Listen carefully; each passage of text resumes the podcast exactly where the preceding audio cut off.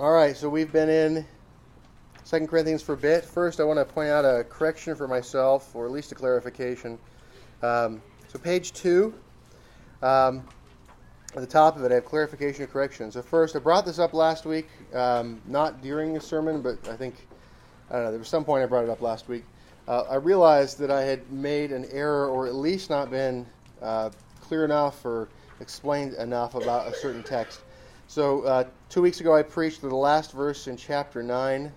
Uh, Paul is thanking God for the gift um, that is the gift from the Corinthians that they're giving to the churches uh, in Jerusalem, or the church in Jerusalem, which is certainly included, but uh, it's obvious that he's giving thanks for more than that, and I don't think I explained any of that. So, I have the text there for you, and so there's the indescribable gift. Um, so, the indescribable gift seems to be the gift of the new covenant administration of blessing in the communion of the saints and the communion that we have with Christ, which would include the gift of liberality, which would result in a gift from Corinth to the church in Jerusalem. Um, so I just I don't think I explained anything beyond just literally the gift of money. So I wanted to clarify that, make that plain that uh, what's being talked about as the indescribable gift is is more than that. So I'm not sure if uh, I think it's it. So hopefully that makes that more clear. Okay, so let's think about um, let's think about Second Corinthians as a whole. We are in part two. So part one is written principally to the majority with, with, with whom Paul is pleased. He's writing a book about comfort through suffering, and he's trying to encourage the faithful majority to deal with the suffering that's coming from having these local officers that are schismatic, they are destructive to unity. There's other people siding with them, and he's trying to give them strength to carry on and to continue to see reformation happen. We get into part two, and this is to the minority and to the super apostles. And so there's sort of this ongoing rebuke, and this is those who are sort of following after the example of those who are opposing Paul. So, chapter 10, he begins to talk in terms of a sort of warfare, um, which is uh, warfare is not peaceable, it's warable. How do we turn war into an adjective? Warlike? Bellicose. Bellicose. There we go. There it is. All right, so it's more bellicose rather than peaceable. But he's peaceable in the sense that he's fighting in order to bring about peace.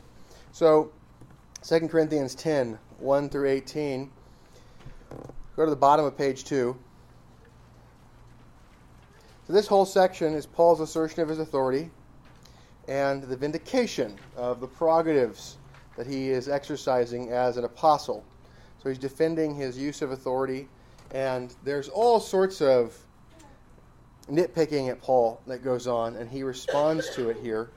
And uh, so let's let's see how he deals with things. So verse chapter 10 verse 1 Now I Paul myself am pleading with you by the meekness and gentleness of Christ who in presence am lowly among you but being absent am bold toward you. So what he's doing now there's this complaint going around about Paul that he's bold on Twitter and then when he talks to you face to face, he's a mouse. This is the complaint about Paul. And so he writes lionized emails and is sweet as southern tea in your physical presence.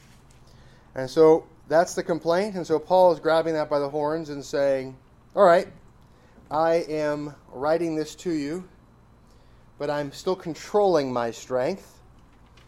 And I'm doing this, the one who's lowly with you in your presence physically.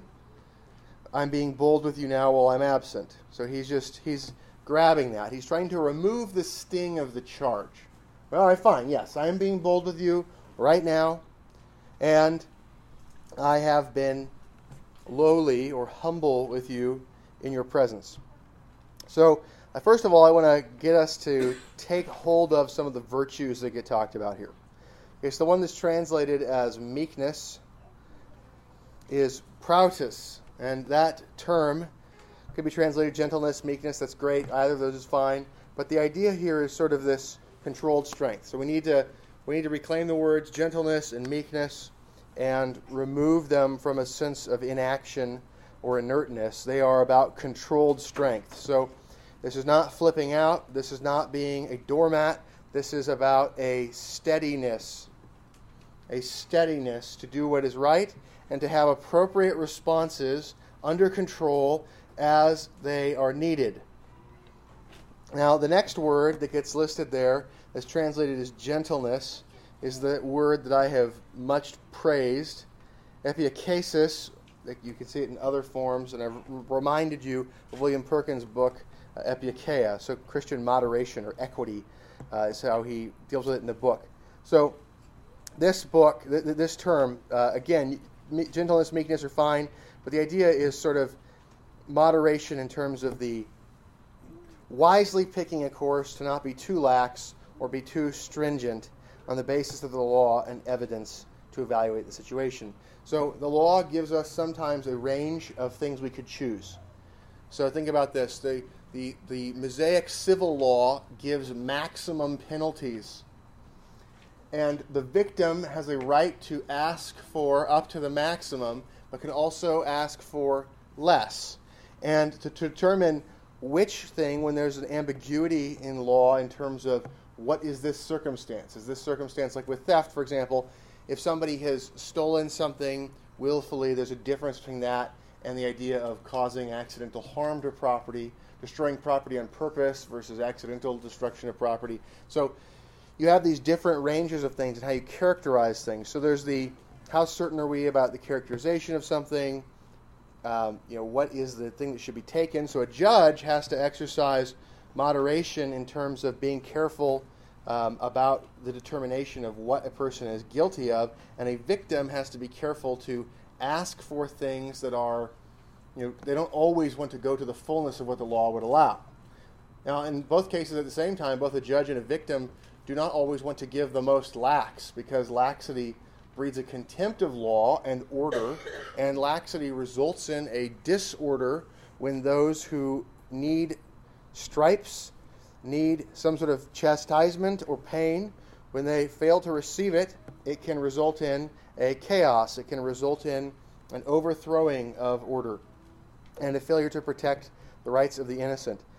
So, this comes down to thinking about the careful control of strength and the wise choosing of how to use that strength, to, to what extent to be either more lax or more stringent.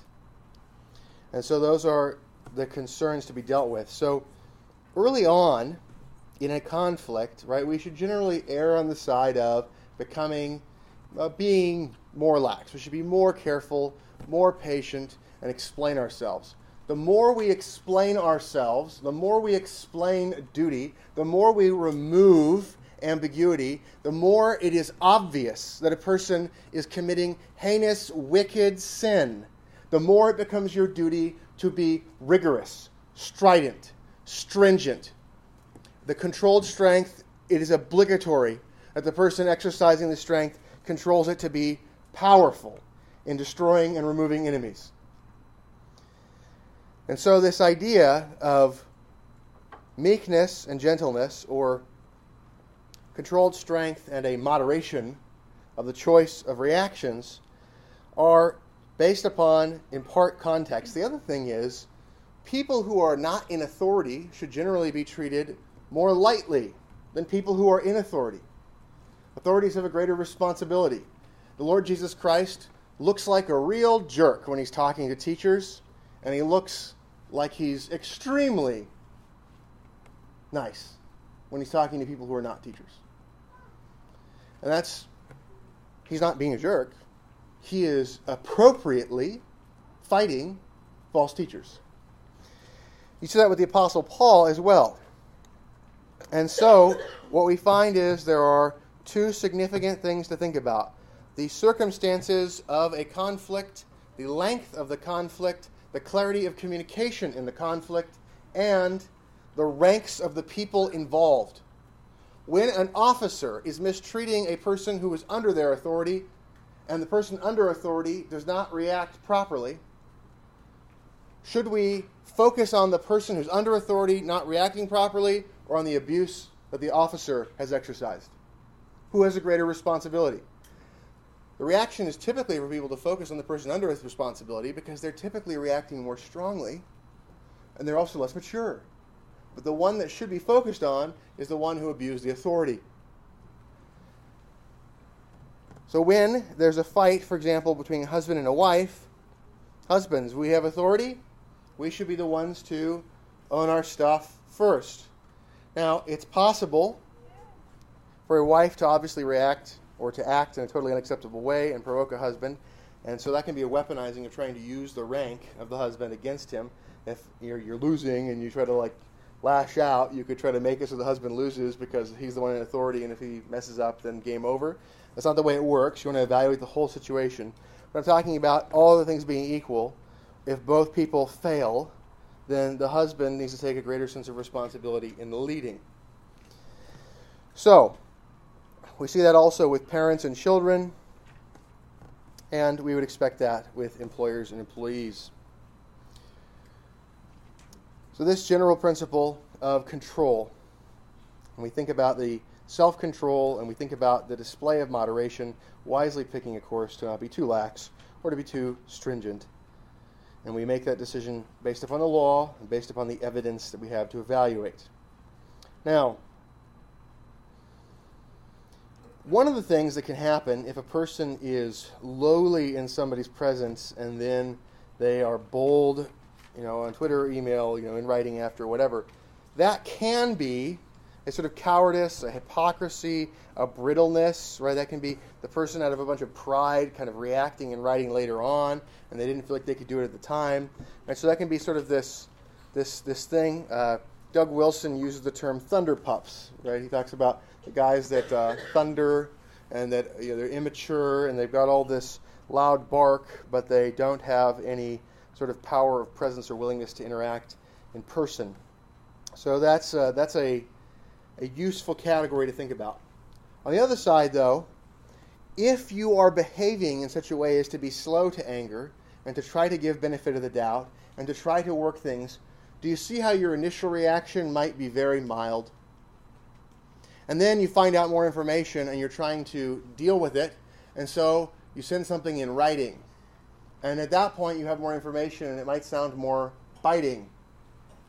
Do you understand how that could make you look like a thunder pup? That's the accusation that Paul is dealing with. Paul is, when he's present, he's founding that local church. He's interacting with them. He's dealing with problems. They're accepting his corrections in person. He leaves. He finds out they haven't fixed the stuff yet. He writes to them frustrated. And then he hears that they're doing stuff right. And then he has to write because there's a faction inside of it that he has to rebuke. And all this back and forth, right? So, so Paul is dealing with a complex situation. And the latching on to things that sound overly negative when he's writing is a part of the way of attacking Paul. And so how do we know the difference between the person who is the thunder pup versus a person who's slow to anger but then being pressed to become more and more stringent or negative? Well, one of the ways you would know that is if the writing trail helps to show any of that. Okay, the other thing would be is the party who is now being more aggressive willing to meet in person? Okay, so those are the things that you would look to as examples for whether it's a thunder thunderpup situation or a slow to anger followed by being pressed to have to become more and more stringent. Now, um, when we think about that also, one of the things to be careful about there is to think about meetings in terms of the level of publicity that they have. So we should look at, again, Matthew 18 gives us a sense of how to deal with that. So if there's a private matter and somebody wants to denounce in writing, but then they're unwilling to meet privately, then that person is inappropriately refusing to deal with that. If there's a matter that has a few witnesses and you're early on and a person denounces something strongly in writing and then is unwilling to meet with a small group, okay, there's a problem there. And if it's a public matter, then the party should be willing to deal with it publicly. And so that's a general important way of trying to, again, evaluate whether a person is exercising meekness and gentleness or not. Now, how do you get gentleness or meekness? How do you get control? And how do you exercise control in such a way as to choose moderately and appropriately for the circumstance? Moderation comes from fortitude. Self control comes from fortitude. Fortitude, I have Webster's definition for you here. This is one of my favorite definitions of all time. Fortitude, noun, Latin, fortitudo, from fortis, or strong. Oh, I forgot to put the footnote where it came from. This came from Webster's. You just Google Webster 1828. You'll find this is from that. So, didn't write this. Took it from Webster. That strength or firmness of mind or soul. We're on page three now. That strength or firmness of mind or soul, which enables a person to incur to encounter danger with coolness and courage, or to bear pain or adversity without murmuring, depression, or despondency. Fortitude is the basis or source of genuine courage or intrepidity in danger, of patience in suffering, of forbearance under injuries, and of magnanimity in all conditions of life. We sometimes confound the effect with the cause and use fortitude as synonymous with courage or patience. But courage is an active virtue or vice, and patience is the effect of fortitude. Fortitude is the guard and support of the other virtues. The fortitude, strength of soul, strength of mind, is a very important virtue. Manliness is not manliness without fortitude. If we want to see what it is to differentiate men from boys, fortitude is sort of the manifest virtue that you would see so, how do we get fortitude? Well, fortitude, that strength of mind, comes from a steadiness. It comes from knowing what is true. It comes from being clear about decisions that ought to be made. And so, if you have wisdom, it allows you to keep your head. It allows you to not be blown about by every persuasive thing that comes your way. It allows you to make decisions quickly, coolly, and so, meditating on the law of God, meditating on the gospel, are the things that build up wisdom. Those are the ordinary means for building up wisdom. Studying the Word of God, meditating on it day and night. And so, having that is what then yields that fortitude. So, wisdom is the source of all virtue, and fortitude, which comes from being established in that wisdom, having knowledge, being able to show, being able to argue with yourself so that you can have that stability. Fortitude is an establishment, a firmness of the soul that comes from knowing the truth, being certain about it, and being able to bat away all of the lies of the devil and the deceitfulness of sin. So, fortitude. Now, I don't know about you, but I have never thought, enough, I have enough fortitude. Thank you very much. I don't know of any men who would say, I don't want more fortitude. We all know as a man, fortitude is a thing that engenders respect and encourages others to follow. It is the thing that allows for a frame, a steady ability to have something where others can build, a schedule, a regime, a way of ruling that is steady where others can predict. And so, fortitude is key to being able to build anything. And it helps you to avoid chasing after everything. Right? One of the temptations is anything that agitates. Right? The anything that agitates is to just try to go after it. And so, a big part of fortitude, in terms of the patience it creates, the meekness, the self control, the moderation, is it allows you to not throw your energy at irritants unwisely. So, the ability to respond to irritants with measure and moderation, with self control, Verse 2. So Paul is dealing with these things and he's choosing where to focus his attention. Notice he started the letter not by just swatting at the irritants. He wrote nine chapters talking about the good guys, counseling the good guys, praising the good guys, giving positive instruction to the good guys. And then he gives a decided period of attention to the bad actors. Verse 2 But I beg you that when I am present, I may not be bold with that confidence by which I intend to be bold against some who think of us as if we walked according to the flesh. So he has just expressed that he is lowly, he's humble with them in presence, and he's being bold with them in writing. And he's saying, he's asking, he's begging that the Corinthians, when he is present, will not have to receive the kind of boldness that some people accuse him of having this idea of a boldness that is a confidence of the flesh. And also, there is a boldness that he intends to have against those who are his opponents, the false teachers. And so he's saying, I do not want to have to use boldness against you, and I do not want to and will not use boldness according to the flesh that I'm being accused of using. So notice this claim. The opponents of Paul are claiming one, that Paul is not bold, and two, that when he is bold, it is a boldness of the flesh.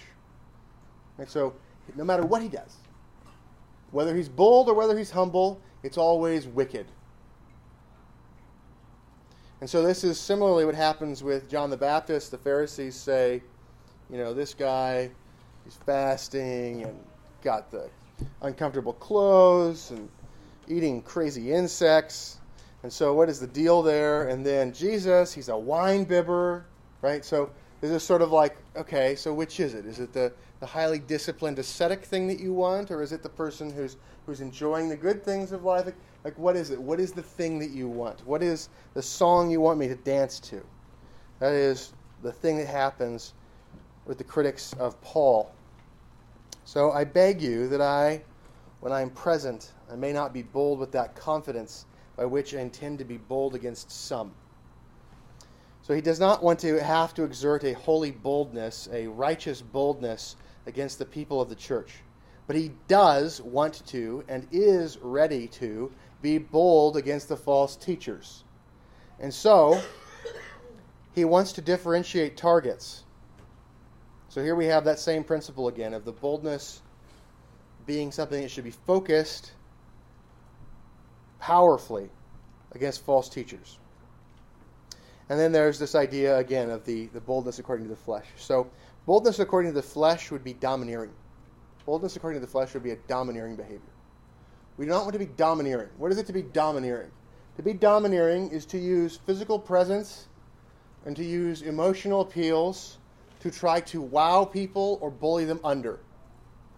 To be bold in proclaiming the truth is to refuse to be cowed and to be willing to speak boldly, plainly, even angrily with the truth, with argumentation. And so that boldness of presence and boldness of speaking, clear teaching, rebuke, these are things that are sometimes called for, and especially are called for against false teachers. And the boldness of the flesh, in particular, uses wowing and domineering to seek to move people along, shut people up, get compliance, or push them out.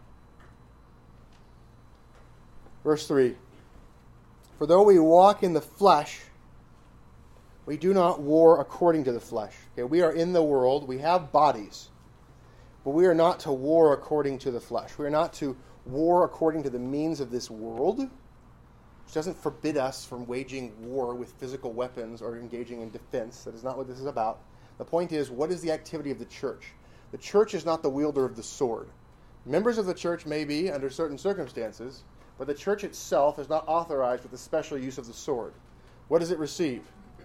It receives spiritual weapons in contrast to the fleshly ones. And so when we think about that, we move past just thinking about the sword, and what we go to is this warfare is not according to the means of the flesh. So it's not just a, You know, we don't seek to make men better by Freudian psychology. We don't seek to make men better by manipulation.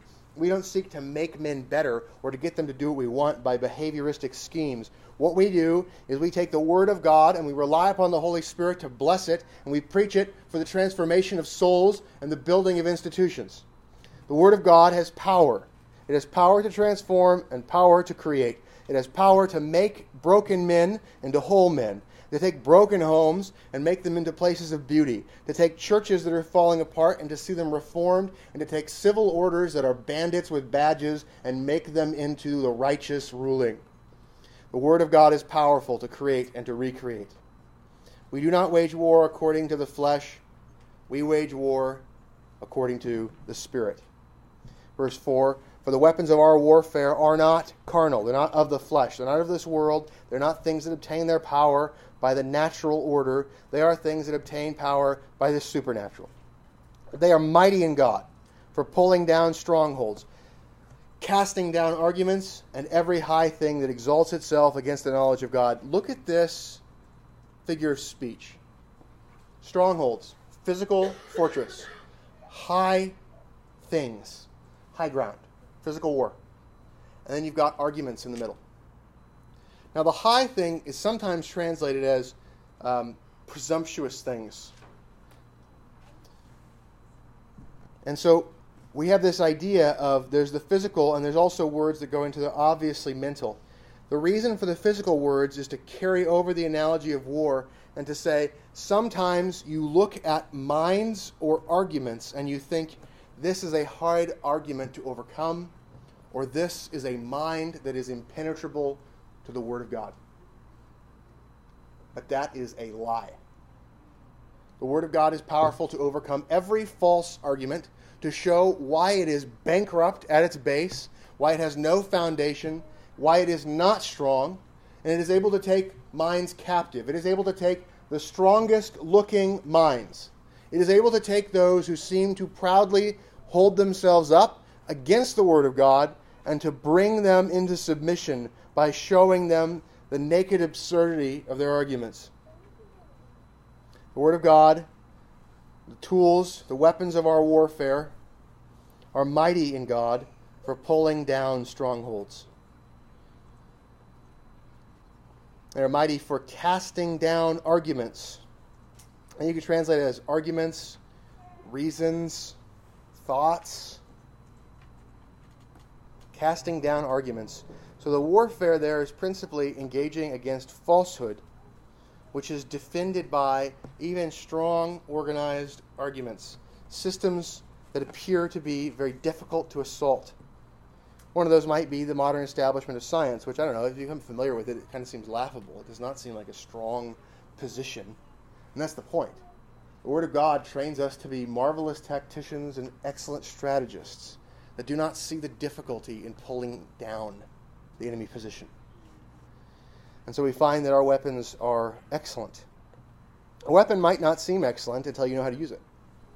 The excellence of the weapon is increased in the eye of the beholder as one learns about its features and its utility, becomes accustomed to the appropriate places to use different parts of the equipment. And so, a familiarity with the Word of God, a sense of how it feels in your hand when holding, when using it to defend, when using it to strike at the enemy. That sense of familiarity, a competence that comes from exercise of discernment and the repetition of use, makes it so that we become less afraid of the battle. It is capable of casting down arguments and every high thing that exalts itself against the knowledge of God, everything that presumes against, everything that that denies what God has taught. So the knowledge of God is given to us in the broad sense here, not just who is God, what is God, but all the things He's revealed about Himself. And so we have the fullness of the revelation in the Scriptures, and the Scriptures provide for us the tools that we need to be able to tear down the strong places, to be able to tear down the enemy off of the high ground, and to be able to cast down their array of weaponry is able to bring every thought into captivity. Now, every thought, I think, is great. It's true that every thought could be brought captive. But one of the things that we tend to do is we still, even though we hear every thought, we kind of think like a lot of thoughts. And every thought, the idea that every thought of every individual could be brought captive. Now, the point here is not that every single individual ever, not every demon and not every reprobate person are going to be converted. But what's going to happen is they are going to be made subject, they are going to be brought into captivity. They will be enslaved or they will be willing subjects. The elect will be willing subjects. The reprobate will be enslaved into obedience. And so that idea that Christ will make every knee bow, he will be victorious. He's going to take every thought into captivity. And you could translate that as every mind. The idea of every mind. There is no thinker who is going to be able to overcome his power to take captive. He's going to bring every thought into captivity. It is mighty to bring every thought into captivity to the obedience of Christ. Now, that word obedience, the Greek is a little more literally like subjection or submission. So, this sense of subjection and captivity, this is not so much just that he's going to make, it's not saying he's going to make everybody into a believer. He certainly has the power. Christ has the power to do that. But the point is, he has the power to make everything submit to his order, to be subject to it even if they're not believers, he has the power to make it so that they are brought into captivity as those who warred against him, and he will have been victorious over them to bring them to accomplish his purposes. The Word of God has that effect. It either converts a man or it advances the cause of Christ in some other way. Verse 6 And being ready to punish all disobedience when your obedience is fulfilled. So the weapons that we have are mighty to take every thinker captive and to take make every thinker subject to Christ. And these weapons are ready to punish all disobedience when the church's obedience is fulfilled. When the church is ready to obey, it applies these weapons effectively. And one of the things it does is it punishes those who are in the church who will not be subject. What is that punishment? That punishment is rebuke, admonition, suspension from the table, excommunication. We have one other place in 2 Corinthians where punishment is talked of. It's not the same Greek word, but it is the same concept chapter 2, verse 6, I'm talking about the excommunication of the man who had been sleeping with his stepmother. Paul said, This punishment, which was inflicted by the majority, is sufficient for such a man. Okay, so excommunication there, a punishment. We're, we're dealing with the idea that part of the weapons of our warfare are the weapons that are used for punishment. Now, does that mean that it's purely punitive? No, we know that chastisement is for discipline. We know the goal that we have in part in mind is to bring a person to repentance. But sometimes that is not God's intention. Sometimes God's intention is to have a person who is covenanted to receive curse and for the destruction of their body to not be something that saves their soul, but saves others by the deterrence and example. And so, this idea, this warfare analogy, is something that we often take to apply to the idea of argumentation with apologetics, and we ought to. But notice the weapons of our warfare include the other ordinances. The act of punishment with the keys is a part of the weaponry of our warfare. We find a sort of weaponry language used about the other ordinances. We, you know, the word of God being read, we get that. That's the sword, right? Okay, the word is the sword. And when it's preached, okay, fine, it's the sword. If we're teaching doctrine in terms of its orderly arrangement, okay, fine, there's the sword. The preaching includes exhortation, right? There's the difference between preaching and teaching. Teaching is laying out the doctrine, preaching involves exhortation, do the thing. Okay, so all of that is weaponry. It's all sword activi- activity. Counseling is private use of the sword. And we also know plainly that singing of psalms is a two edged sword in our hands, right? And so the Psalms being sung, we know, are a part of our warfare and our weaponry. The sacraments are a part of our weaponry. When we baptize, there is blessing or cursing that comes. When the Lord's Supper comes, there's blessing or cursing. The use of the keys, letting people in, kicking people out. Ordination is a part of our weaponry. It's an equipping of officers. And we call for God to bless and empower men to use weapons more powerfully and to lead units. Prayer is a part of our weaponry. We've talked about this often the idea that you can call down the power of God on particular places instantaneously, anywhere in the world. That there is this enormous power in prayer, and you can pray for protection. It's a part of the weaponry that we have. Fasting is powerful to multiply prayer so you can cast out demonic power out of zones and persons where there is a stronghold effect. Thanksgiving and blessing I think about the ordinance of the raising up of hands in blessing or the laying hands on and blessing. Fathers, you have the opportunity in family worship to bless your homes. Raise your hands when you bless your homes. Put the hands of blessing on your family. Make sure that you are doing a specific ordinance of blessing. And thanksgiving and fasting occur on an individual level, but we also need to make sure that as households we are calling times to fast or give thanks, and also as a church. These are all a part of our weaponry and we know that the covenanting acts that are involved in many of these things, covenanting is a part of the weaponry. It sets up hedges, it sets up walls, it sets up guards. Breaking covenant is a trap for the covenant breaker. It brings curse on their head. It is like digging a pit for them to fall into as a part of our defensive system. Covenanting creates a defensive array around us, and it brings blessing and strength for those who are applying covenants properly. Now, those are spiritual weapons. The key one, the principal one, is the Word. But all of them are the equipment. If you are a soldier and you have many weapons, just because a rifle will do for most things doesn't mean that you should despise the grenades and other gear that you have. They all have their place, they all have their use. And to simply use the rifle every time is a foolish way to do battle. When you have other gear, you use the appropriate gear for the appropriate action. Verse 7 Do you look at things according to the outward appearance? If anyone is convinced in himself that he is Christ's, let him again consider this in himself, that just as he is Christ's, even so we are Christ's. Okay, so he's this is the outward appearance. I often hear people bring complaints about outward appearance things in terms of things being better. How do you get more people? Right?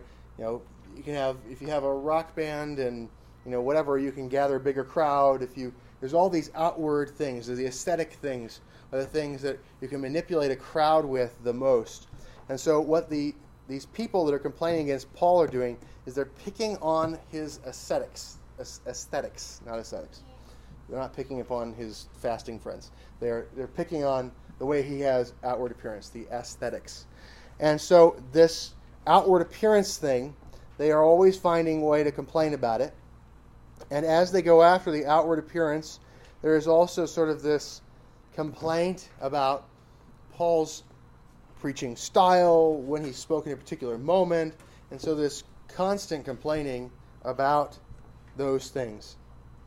And Paul's point is the outward appearance is not reality.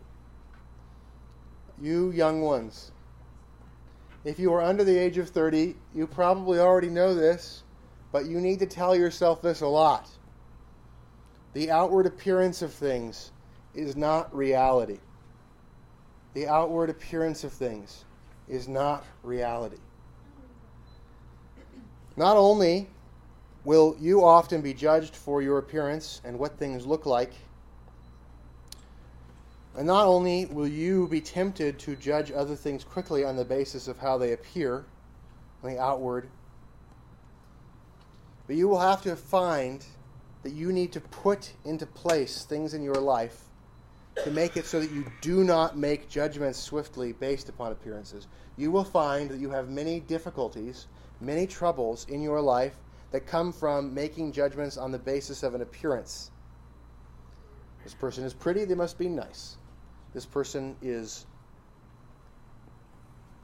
telling me something, and when they hear when you hear a case and you don't hear the other side, the first person to speak sounds right. And so this idea of the initial impression, naivete, foolishness, is principally about making judgments swiftly on the appearance of things. And manipulators go after that. Social media is largely the mechanism of using first appearances to manipulate public behavior. So, what you have to do is to train yourself to slow down evaluations, to look into a matter, to ask questions, to look at things, to get to know people, to give people time before you judge them positively or negatively.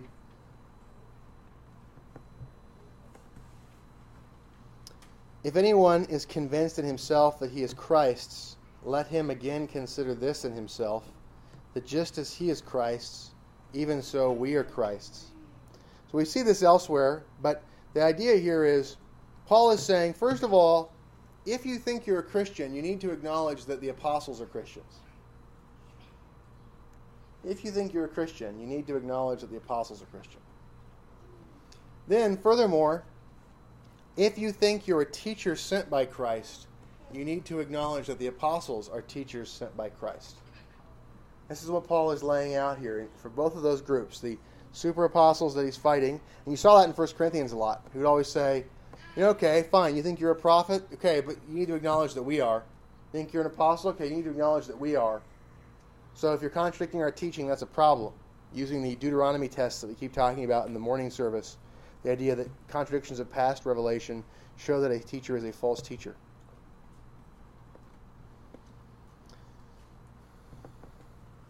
So we have the communion of the saints, sharing together in the work, sharing together in gifting.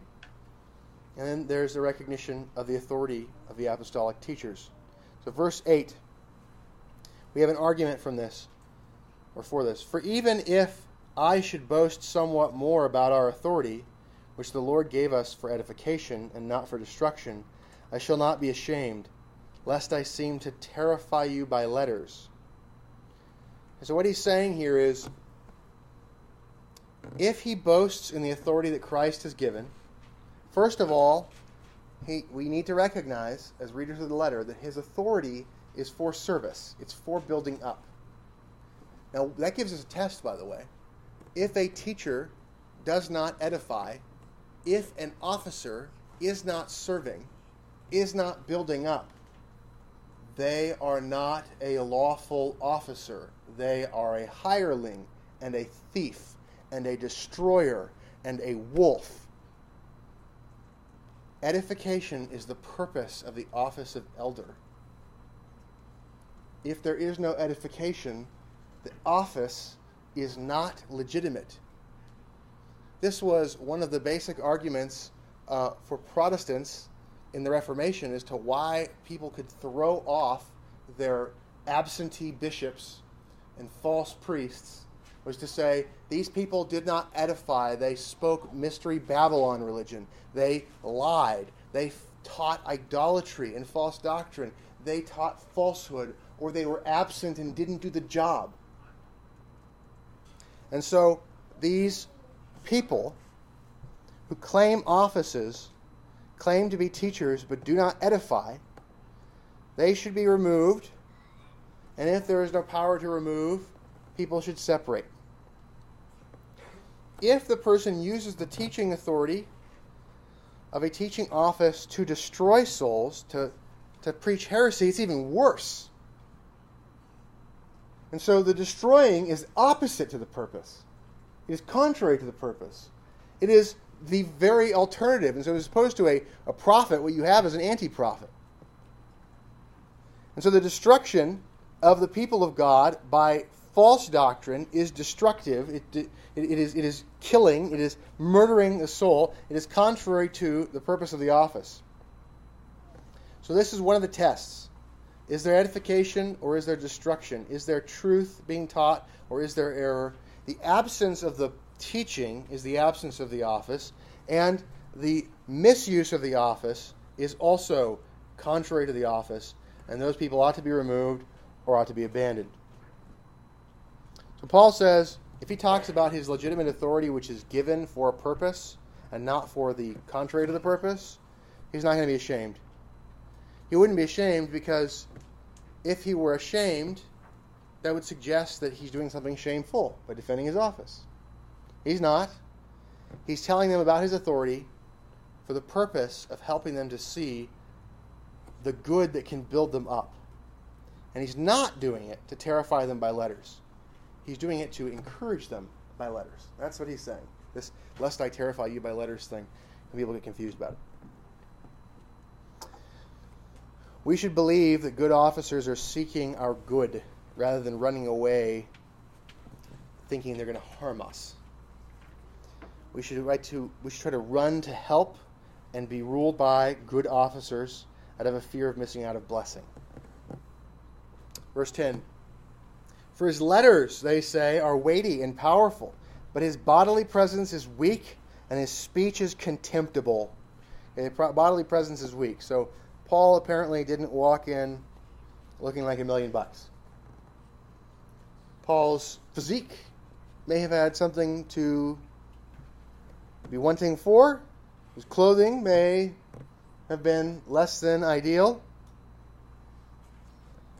His bodily presence is weak, and his speech contemptible. He doesn't follow all the forms of beauty that the Greeks want. All the rhetorical forms. He doesn't use all the flower. He doesn't use all the order. Where's your introduction and three points and your conclusion? I didn't hear any poems. Right? There's, not, there's none of the standard organization of beauty. The homiletics professor apparently would have given Paul an F. His speech is contemptible. Let such a person consider this that what we are in word by letters when we are absent, such we will also be in deed when we are present. He's saying, All right, before I was gentler, nicer. I'm being bold to you now. Why am I being bold? Because there's stuff I need to say. And if you don't repent, when I get there, I will be just as bold. And you will have the opportunity to compare the letters side by side with how I look then. Verse 12 For we dare not class ourselves or compare ourselves with those who commend themselves. But they, measuring themselves by themselves and comparing themselves among themselves, are not wise. Right? The, the common thing to do in the church growth crowd is to compare the methods, compare the styles, compare all that. How big is your church? Okay, how you know all that kind of stuff. Right? All this kind of this measuring each other by each other, your success by the others. This is a humanism applied to the church. Humanism says man is the measure of all things. So what is normal? And you hear this. This is the you just heard the word normal, and here's what you thought. You thought the way people behave most of the time. Okay? Normal means normative, having to do with the idea of the norm, the mean, the standard. We are used to a humanistic usage of the word normal. When we say normal, what we mean is the things that aren't odd to our culture. So we hear normal and we think what we're used to. That's a humanistic presupposition. To say that what is normal is what people tend to do. What is normal is to do what Christ does. What is normal, what is normative, what is a law order that we should follow is what Christ says. Comparing ourselves by what other people do, comparing our church to other churches, comparing our behaviors to what the you know big Eva Baptist Church down the street does, or comparing ourselves to what other people who happen to call themselves Presbyterian tend to do, or anything like that, comparing ourselves to them and saying, if we're not doing it the same way they are, we must be doing it wrong. That's a lie from the pit of hell. You compare yourself to the Bible. The Bible. That's the authority. Christ's word is the authority.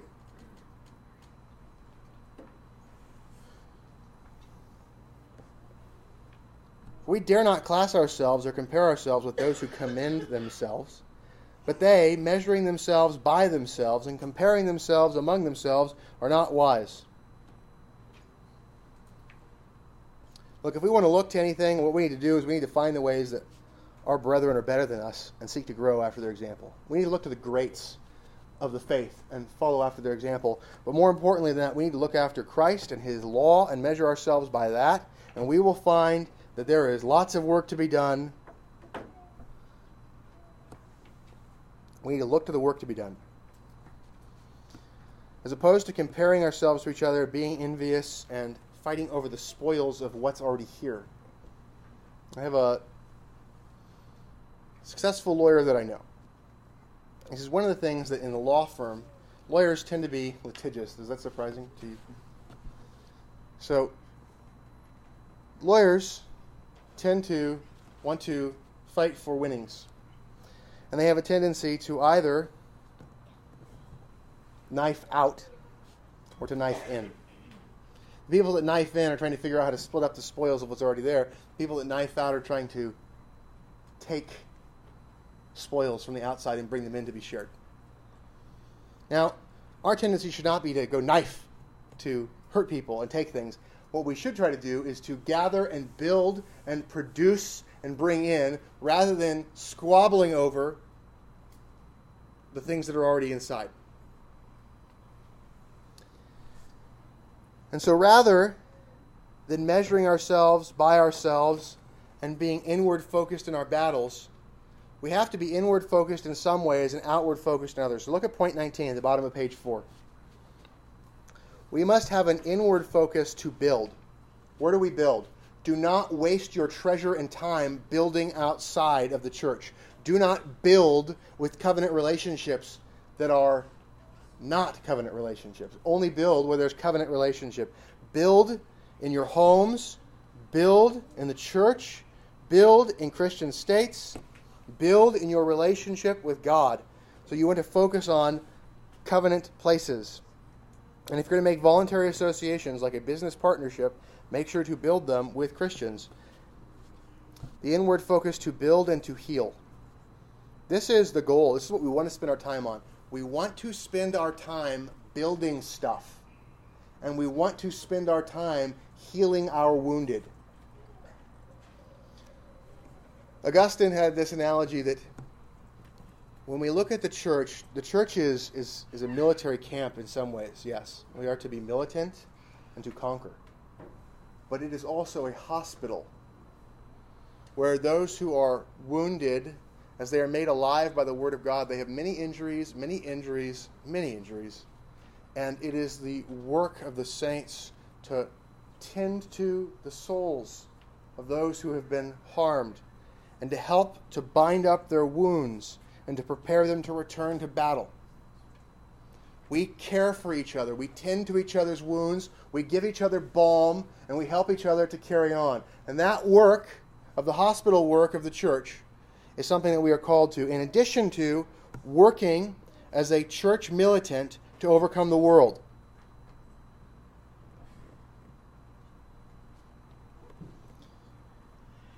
The other inward work to be done that might interrupt is the inward work to protect and remove harmful actors from the church, to push wolves that are in sheep's clothing out.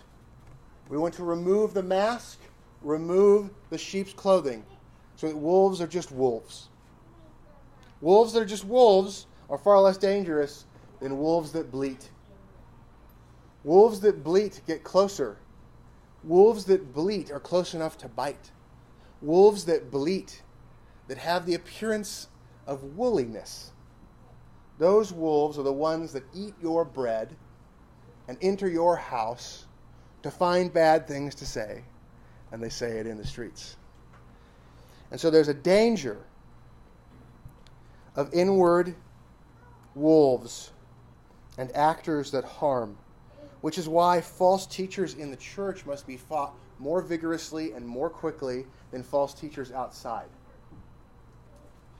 It's I can look at somebody who's plainly godless and says some useful things and then says a bunch of false things and deal with them more easily than a person who claims to be reformed, claims to be a Christian, claims to be a righteous brother, and teaches heresy, bringing it in under all those names. There's an obligation to fight that aggressively. Why? Because it stops you from building and it stops you from healing because it injects poison into the sheep and it stops them from building together. So then there's the outward focus. When should we focus outwardly? We should focus outwardly to fight, to keep the wolves out, and to take on the world, and to bring people and resources into the church. We go and we focus on getting stuff out there. We bring people in. The wicked pile up silver like mountains so that we can take it over. The, the wicked are given talents so they might be converted and made into the righteous that can work for the glory of God, or they can be in subjection outwardly, being used of God, even though they don't will it, even though these people don't know it. They can be used by God. Verse 13 We, however, will not boast beyond measure, but within the limits of the sphere which God appointed us, a sphere which especially includes you. Okay, so officers should not exercise authority except in the sphere that they've been given a jurisdiction. So, sphere sovereignty. Notice the sphere which especially includes you. So, Abraham Kuyper didn't invent sphere sovereignty in the 1800s. It's a shocker for you, okay? Who invented sphere sovereignty? God. And the Apostle Paul talked about it, literally using the word sphere, by the way. So just sphere sovereignty is not an invention of Dutch Calvinists from the 1800s. The idea of a sphere of authority or responsibility, a jurisdiction. We, however, will not boast beyond measure. We won't boast beyond the measure of where our boundaries are. Is the idea there? But within the limits of the sphere which God appointed us. Okay? Beyond measure versus the sphere. Okay, so there's a limit to jurisdiction. A sphere which especially includes you, or namely includes you. Four, here's the argument for why it includes them. We are not overextending ourselves as though our authority did not extend to you, for it was to you that we came with the gospel of Christ. There is a special claim of authority by those who do the founding work. Here's what I didn't just say. What I did not just say is that a church planter who plants a church has a higher authority over other elders. That is not what I said. However, if a guy planted a church and he hadn't done anything to disqualify himself and he were not made an elder, like just imagine we'd done this and the first time we did a vote on elders or whatever, somebody went, you know, we don't want you. And there was no justification. That would be a sort of wicked deed. That would be a you remove somebody who's done the work to get a thing in order without any sort of proper cause. Now, if there's cause, okay, fine, you remove the person. That's the way it is. But if a person does organizing work, the expectation is that that person should be recognized based upon the work and for the work.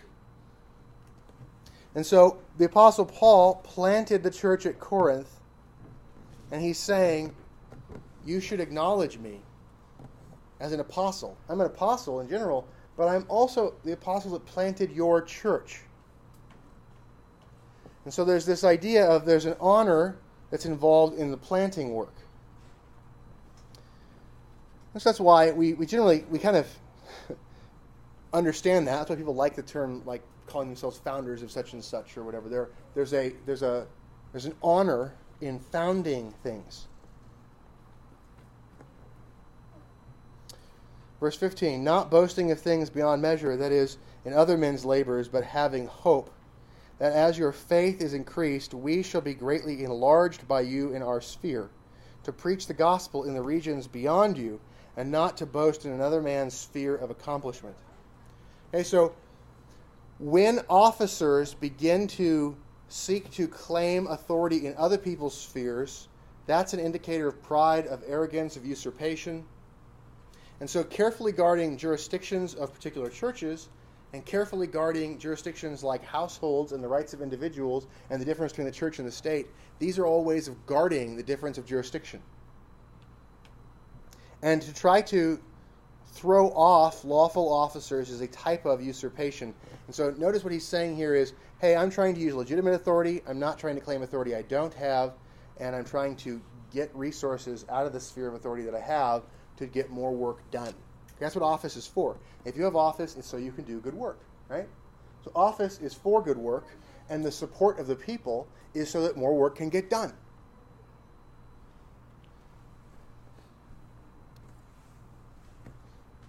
So Paul wants the support of Corinth to do good work so that Paul can get more work done.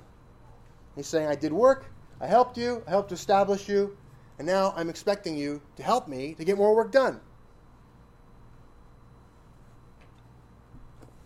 Now, they might call that the law of the fruits of labor. He who builds has a claim on what's built, that sort of thing. We find that in ordinary dominion of the individual. We find that with households. And with church office, it's important that we not turn church office into private property, but it's also important to recognize that there's something here that Paul is applying to church office. Now, one of the interesting ways that we have seen this in history is William of Orange, for example, in the Netherlands, helped to establish the Dutch Republic, and he was made the first general stadtholder across the various provinces. George Washington helped to fight to establish the American Republic, and he was acknowledged and he was given the first presidency.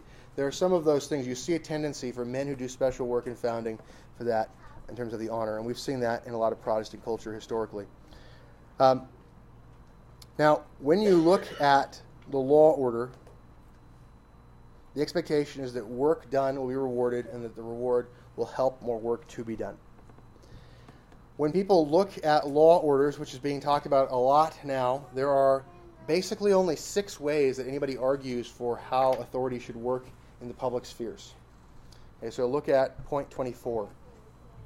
The first argument, the first position is anarchy. What should the state do? Nothing. What's the legitimate state? None. Right? Okay, well, how about the church? Apply that to the polis that is the polis of God, the city of God. Okay, what's the what's the legitimate church? None. I'm spiritual. I just like church for me is hanging out with my bros and doing whatever. Like we don't have to have church government. Okay. The anarchy in the modern American Christendom-ish thing is largely people who don't believe in church membership.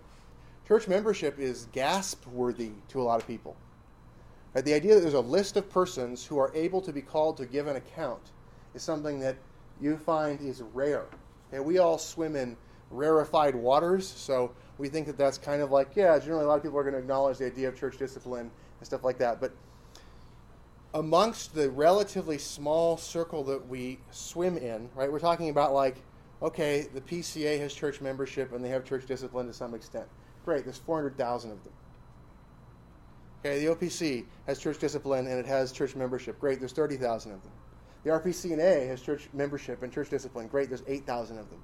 Okay? So we're like, ah, conservative reformed world. Look at our numbers. Less than a million across all of the conservative confessional denominations that we can manage to pull together into the loosest definition of reform possible. Right? This is this is what we've got. So, do you have any idea how rare church membership is and how rare church discipline is?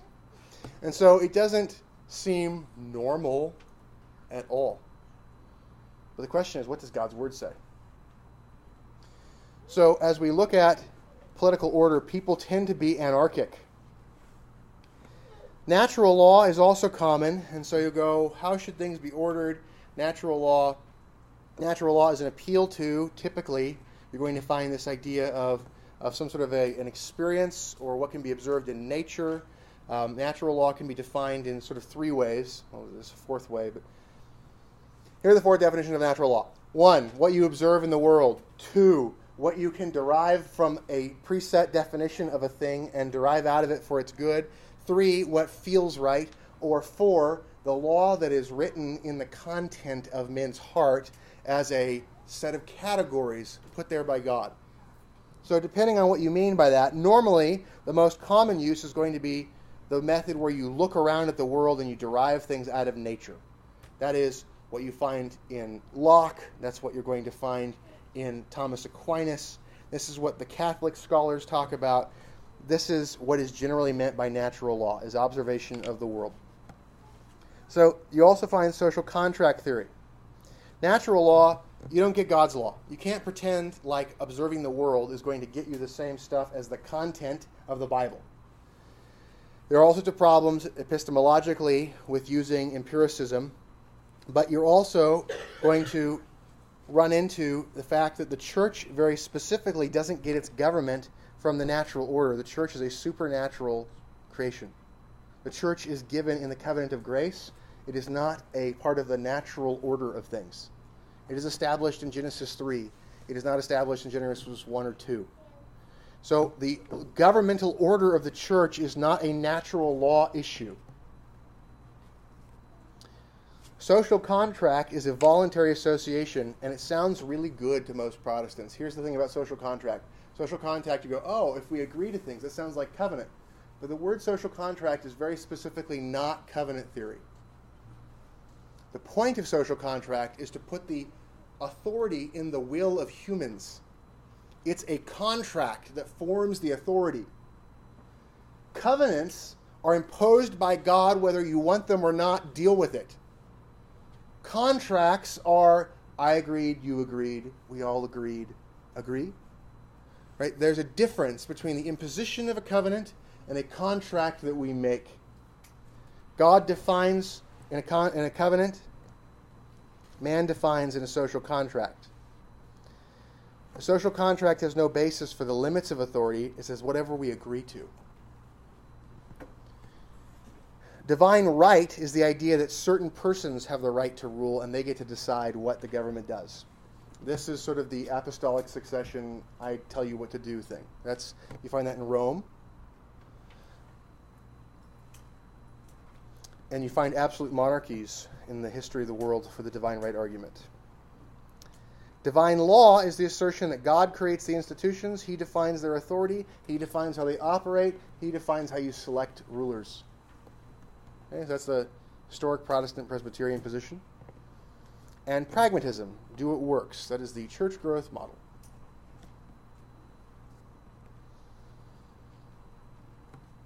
So, those are the political theories that are generally argued for in the political realm applied to the church. Those are ecclesiastical theories of power. It is most obvious in the church that divine law is necessary. And so the Apostle Paul is giving for us some of the laws that we use to judge men who rule. And we're thinking about rules to help to reduce what a jurisdiction is. And so some of the big errors for jurisdictions that exist are, first of all, the papacy. The papacy, as Antichrist, claims authority over every church everywhere and says that any church that is not in communion with Rome is no church. This is usurpation on the highest scale possible. It is not imaginable to have a type of usurpation that is greater. If you come up with it, let me know. I will enjoy laughing with you. But the papacy has managed to make the grandest claims possible. They are in control of every church everywhere, and they tell you what to think and what to will. If they tell you black is white, you must believe it. You can find all of these things. Just Google it, it's fun. Caesaropapism. The Eastern Orthodox believe that the autocracy, the, the, the Caesar is Pope. He chooses what to do in the church. That makes the church a department of the state. You will find um, a sort of autonomy where the church gets to define itself according to the wills of men. And then there is theonomy, which is the right ordering of things where you have the proper spheres. Amongst those who claim to be theonomic, you have had various forms of government get organized to deal with the jurisdictions and to try to separate out powers in the church. So you have a list there. Congregationalism asserts that the rights of authority all belong in the congregation at the local level. Independency will claim that there are elders at the local level who get to choose. Now you can use, you can see those words used interchangeably sometimes, but when you're trying to specialize between them, the idea that the congregation rules as opposed to the officers is typically a way of saying congregationalist versus independency. Here, that's what those two terms are useful to compare. Low Presbyterianism says the people choose officers. There's a final check on the officers for excommunication, and at the same time, there are courts of appeal that are outside of the local church, and that those might have a role in terms of ordination as well. High Presbyterianism is going to say the officers impose officers on local churches, and the officers are the ones who exercise the keys without any involvement by the people. And then there's episcopacy, which is bishops, a single monarchical bishop who rules in a local church or in a region. Functionally speaking, most Protestant churches are basically episcopal because they have a pastor who has the authority making decision as a CEO. And what we find in churches that are explicitly Episcopal is that they have some sort of a bishop typically who is over some local elder. So you'll have one elder locally and you'll have a bishop above them. And so you find that in Anglican or Episcopal churches, also in Lutheran churches typically. So these types of government. So our form of government here is low Presbyterian. We believe in rule by officers. The congregation has certain authorities. The congregation has the power to fire officers. The congregation is a final check on the removal of a person by excommunication. The congregation chooses officers. It requires the officers to agree with the selection, and it requires the officers to agree with the excommunication. So there's two checks, there's two keys. Okay? So that is low Presbyterianism. Low Presbyterianism is a structured thing to limit power and limit abuse and to make things public and transparent. And so low Presbyterianism is something that you will typically find, or high Presbyterianism, you will find in the Reformed churches on the continent, in Scotland, in England, and in America. The Presbyterian churches range between those. And in America, they have tended towards a sort of low Presbyterianism. And in Scotland, they have tended towards a type of high Presbyterianism. This is historically what has happened. So that is a bit of what you see in history, verse 17. But he who glories, let him glory in the Lord. For not he who commends himself is approved, but whom the Lord commends. So we look at all these different claims, all these different theories. How does the where are the spheres? Where do they hold up? What extent does any one church officer have authority in? What's the proper model or source of everything? You can't just hear what people say. You need to judge all of these things by what God commands. The study of the scriptures to know what type of government God has instituted in his church is necessary to know what kind of government to honor. And then you have to look at qualifications of particular persons to determine whether they should be the men that you honor as officers. And you choose officers to fight. Officers will be covered in blood. Officers will be battered and bruised and officers will make lots of enemies. If they don't make enemies and they don't fight, you have elected effeminate men to office. If they fight unjustly, you have chosen domineering men for office. And so the question is you cannot simply look at whether they fight or not. You have to look at how they fight, who they fight, and why they fight. And so you must judge. He, he who glories should glory in the Lord and not in himself, not in his own greatness, not in his own gifting, but rather what we should look to is what does the Lord commend? So we use the tests of the law to judge officers, and some of the main tests are given here. Verse 20, or, sorry, point 27 says, lawful calling. There are only three kinds of lawful calling. One is a providential call of necessity. If there is nobody to preach the word, then anybody can preach the word. When there's no one to do it, someone must stand up. That is not the same thing as taking an office to yourself, it is simply the need to do it. Then there's this idea of entering into office, which can either occur in a settled state or an unsettled state. An unsettled state is when not all of the mature elements are present in a church, but a true church exists and there's a call to office. That's different from being called to do the work. Providence can call a person to do the work in an emergency, but it requires the work of the church to call a man to enter office. And then there's also the settled call, which is ordinarily the election by the people and the laying on of hands by officers. So you have to consider whether there's justification for things like a providential call or an unsettled call. These are the things to consider. When are those things justified? And you look at callings and claims to calling. The next thing you judge for, a, for an officer is what doctrine do they teach? Do they teach what the church has reached? Do they teach what the scriptures say, or do they make stuff up? Are they teaching contrary to the gospel, or do they teach the true gospel? And so the maturity the church has reached is the Westminster Standards. And then we look at the practice. What's the maturity of practice that the church has reached in worship, government, and cases of conscience? In worship, we have the carefully applied regulative principle. In government, low Presbyterianism according to the Word of God alone. And in cases of conscience, we should carefully look at what has been attained to by the church. And frankly, the Westminster Larger Catechism on the Ten Commandments lays out for us categories of how to understand the law, very well organized, very understandable, very systematically. So, denials of the rule of practice that's been attained to, and denials of the doctrine that's been attained to, are things that should make you go, I am concerned about this authority. So those are the tests for how we would look at things in our time. It's a lot. I'm happy to, if there's any comments, questions, or objections from the voting members, stand at your request.